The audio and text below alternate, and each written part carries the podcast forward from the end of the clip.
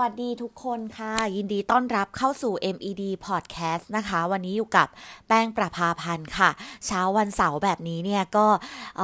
ยังไม่อยากจะลุกกันเลยใช่ไหมคะ วันนี้ค่ะ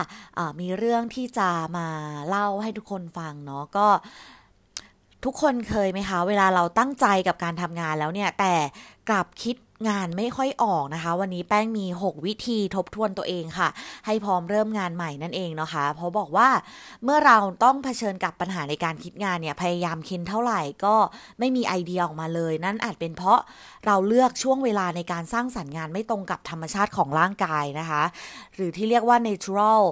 circadian clock นั่นเองนะคะ อันที่จริงเนี่ย เราควรให้ความสำคัญกับสิ่งที่เรียกว่านาฬิกาชีวภาพมาก ๆ นะคะ เพราะว่าสิ่งนี้เนี่ยเป็นตัวควบคุมเวลาการทำงานของร่างกายนะคะ ทั้ง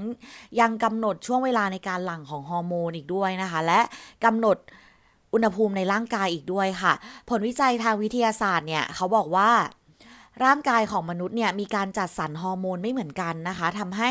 มีบางช่วงเวลาเนี่ยที่ร่างกายทำงานได้ดีกว่าช่วงอื่นๆนะคะ อย่างเช่น ตอนเช้าเนี่ยซึ่งเหมาะกับงานที่ต้องใช้ความคิดสร้างสารรค์นะคะ อย่างงานเขียน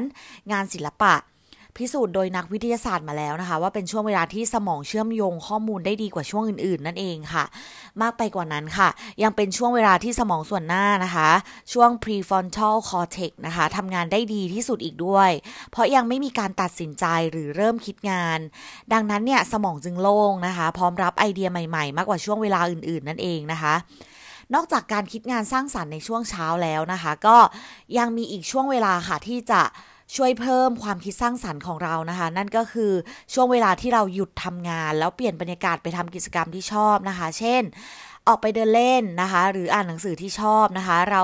เรียกช่วงเวลานี้ว่า Newton Phase นะคะ มีที่มาจากการที่เซอร์ไอแซคนิวตันเนี่ย คิดค้นทฤษฎีแรงโน้มถ่วงได้ในขณะที่เขากำลังพักผ่อนอยู่ใต้ต้นแอปเปิลนั่นเองเนาะแต่ถ้าเราเลือกทำงานในช่วงเวลาที่สอดคล้องกับธรรมชาติของร่างกายแล้วเนี่ย แต่ก็ยังไม่สามารถคิดงานได้ตามที่คาดหวังไว้เนี่ยนั่นอาจเป็นเพราะว่า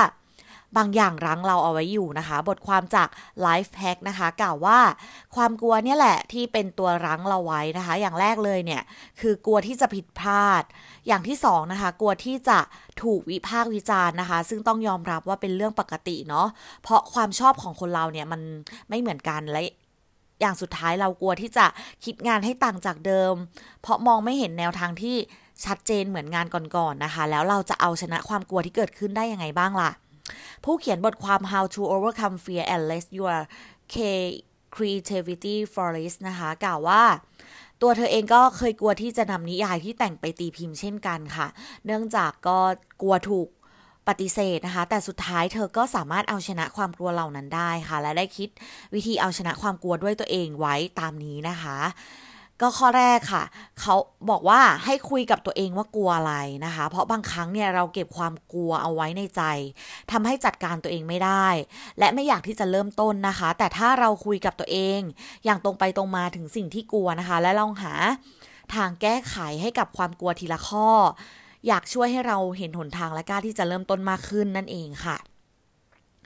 ข้อที่ 2 ค่ะ เขาบอกให้ยอมรับในความรู้สึกของตัวเองนะคะ ไม่พยายามบังคับตัวเองให้หายกังวลหรือกลัว เพราะความรู้สึกบังคับกันไม่ได้ ให้ยอมรับและหาทางแก้ไขที่ตัวเองจะสบายใจแทนค่ะ ข้อที่ 3 เขาบอกให้เตรียมแผนสำรองนะคะ เพราะว่าความกลัวเนี่ยเกิดจากความไม่รู้นะคะ ไม่รู้ว่าอะไรจะเกิดขึ้นบ้าง ดังนั้นการมีแผนสำรองสำหรับสถานการณ์ต่างๆ เป็นสิ่งที่จำเป็นนะคะ เพราะนอกจากจะเพิ่มโอกาสที่เราจะทำงานสำเร็จแล้วก็ยังเพิ่มความสบายใจให้ตัวเราด้วยนะคะ และข้อที่ 4 ค่ะ เขาบอกว่าเริ่มจากก้าวเล็กๆ ก่อนนั่นเองนะคะ ยิ่งงานใหญ่มากเท่าไหร่นะคะ เราก็จะยิ่งเพิ่มความหวังว่ามันจะต้องแบบออกมาดี อย่างนั้นอย่างนี้เนาะเริ่ม เพราะฉะนั้นเราต้องเริ่มต้นจากก้าวเล็กๆ ดีกว่าค่ะ เพราะอย่างน้อยความรู้สึกเราก็เสียไปน้อยกว่า ยกตัวอย่างเช่นนะคะ หากเราอยากเปิดร้านเบเกอรี่นะคะ การรีบรีบวิ่งเข้าไปซื้อตึก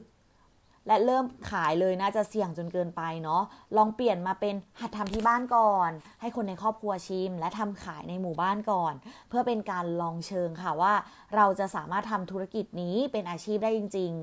เนาะเมื่อมั่นใจแล้วเนี่ยค่อยดำเนินการสร้างธุรกิจในสเกลที่ใหญ่ขึ้นในภายหลังนั่นเองนะคะ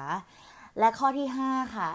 ทบทวนก้าวที่ผ่านมาของเรานะคะ เพื่อให้มั่นใจว่าได้ทำตามแผนแล้วไม่เช่นนั้นเนี่ยหากสุดท้ายผลที่ออกมาไม่ตรงกับที่ตั้งใจไว้ในคราวแรกนะคะ อาจเป็นการตอกย้ำให้เรายิ่งกลัวการเริ่มต้นนะคะ และไม่กล้าที่จะทำมันอีกนั่นเองค่ะ และข้อสุดท้ายค่ะ เขาบอกเก็บเกี่ยวความสนุกจากงานนะคะ สุดท้ายแล้ว หากต้องเผชิญหน้ากับการผิดพลาดอย่างน้อยเราก็สนุกและได้ประสบการณ์จากการผจญภัยในครั้งนี้นะคะ เมื่อการเดินทางครั้งหน้ามาเนี่ย เราจะไม่ลังเลที่จะทำมันอีกค่ะ เพราะรู้ว่ามีความสนุกเช่นนี้รออยู่นั่นเองนะคะ เอาละค่ะ ก็สรุปแล้วนะคะ ช่วงเวลาที่ ช่วงเวลาและความกลัวมีผลต่อการสร้างสรรค์งานนะคะ ดังนั้นเราควรเลือกเวลาที่เหมาะสมในการทำงานนะคะ และคิดแผนสำรองก่อนเริ่มงานเสมอนะคะ เพื่อให้งานดำเนินไปอย่างราบรื่นปราศจากความกลัว ซึ่งเป็นตัวรั้งเราจากความสำเร็จนั่นเองนะคะ วันนี้ก็ลาไปก่อนนะคะ เจอกันใน EP หน้านะคะ วันนี้ขอให้เป็นวันหยุดเป็นวันพักผ่อนนะคะ ที่ดีของทุกคนค่ะ สวัสดีค่ะ